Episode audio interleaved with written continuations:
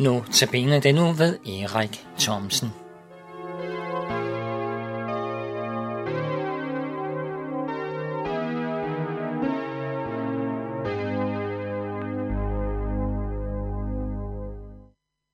I denne uge har jeg andagter, og dem har jeg tænkt mig skulle handle om møde mellem Jesus og os mennesker.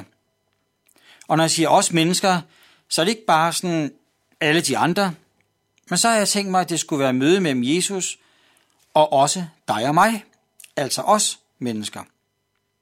Jesus han kom personligt til nogen, og det kan vi læse om i Bibelen, men han kommer også personligt i dag til dig og til mig. Og denne andagt i dag, den har jeg tænkt mig skulle tage udgangspunkt i to af Jesu venner, Martha og Maria, og dem kan vi læse om i Lukas kapitel 10. Det var Jesu venner. Det betyder jo, at Jesus ofte var sammen med dem. Og man fornemmer et, et varmt forhold, mere end blotte kendskab. Og vi læser i Lukas 10, at en dag så kommer Jesus på besøg, og der møder vi så gennem Martha og Maria nogle forskellige typer mennesker. Nu kan man jo meget passende sige, at vi alle sammen er forskellige, og, og det er jo godt nok. Men denne her dag, hvor Jesus kommer på besøg hos hans venner, så afspejles der også noget, noget meget vigtigt omkring den måde, vi som mennesker prioriterer på. Den ene søster, Martha, hun har så travlt med alt det huslige. Hun ønsker, at alt lige skal være i orden. Hun ønsker, at hendes hus skal være pænt, at der er ryddet op, at det, som hun har forberedt nu også er der, at der er styr på det, at maden er gjort klar, at alt er gennemtænkt og nu også i, øh, øh så, sådan, som hun virkelig gerne vil.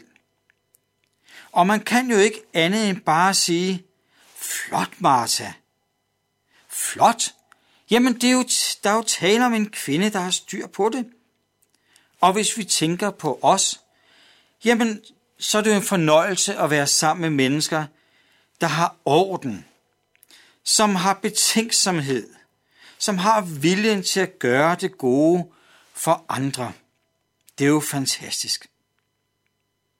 Der er intet galt i det, som Martha gør. Og alligevel så rummer teksten i Lukas 10 jo et, et men.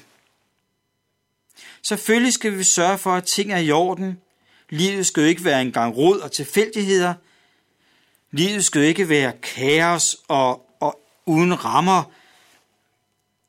Nej, orden er godt, men er det nu også det vigtigste, det som Martha hun gør? Altså, jeg spørger ikke, om det er det vigtige, men er det nu også det vigtigste? Her tænker jeg, at beretningen ligesom lægger op til det spørgsmål, som du og jeg kan stille til os selv. Hvad er det, vi vil med vores liv? Hvad er det vigtigste for os?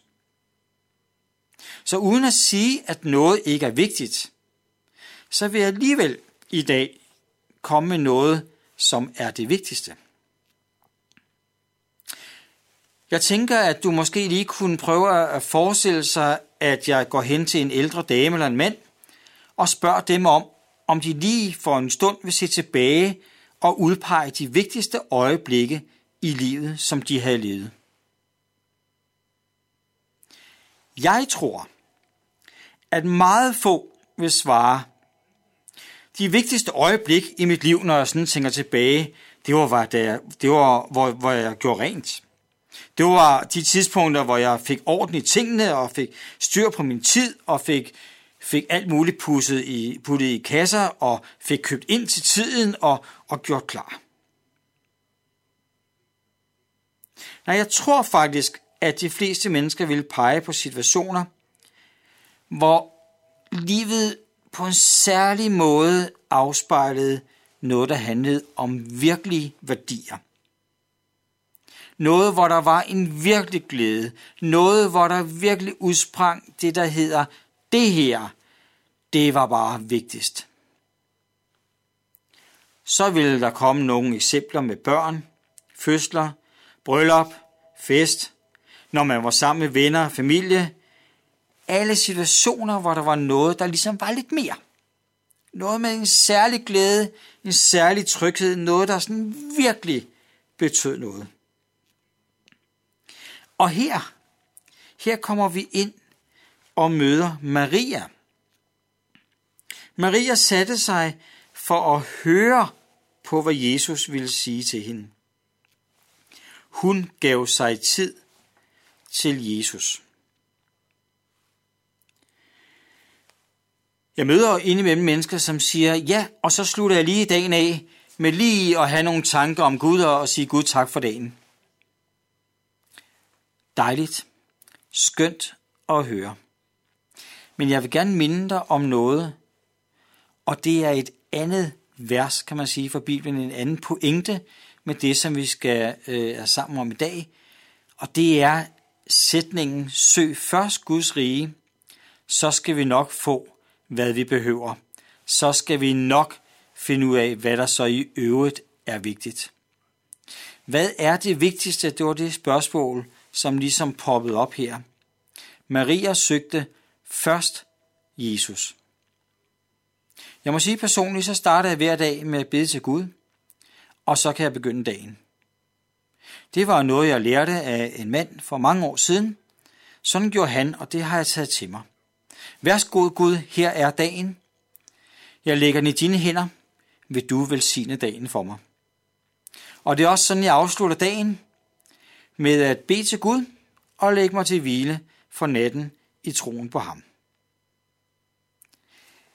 For mig er det vigtigste at gå og leve sammen med Gud. I et tæt forhold til Gud. Jeg har erfaret, at han giver mig det bedste og det mest værdifulde. Og når jeg har været sammen med ham på den måde, så kan jeg bagefter tænke på indkøb og mad og rengøring og orden og alt det andet, som er ualmindeligt vigtigt. For det er det da. Job er vigtigt, uddannelse er vigtigt, rejser er vigtige, fester, oplevelser. Ja, det er så vigtigt. Og alligevel må man sige, at det holder kun en tid. Jesus holder længere end en tid. Og derfor vil jeg samle beretningen om Martha og Maria i et par sætninger, der lyder sådan. Giv dig først og fremmest tid til Jesus. For han vil faktisk give dig hans tid. For han ønsker at være sammen med dig. Og når du får lov til at være sammen med ham først, så skal vi nok få tid til alt det andet bagefter.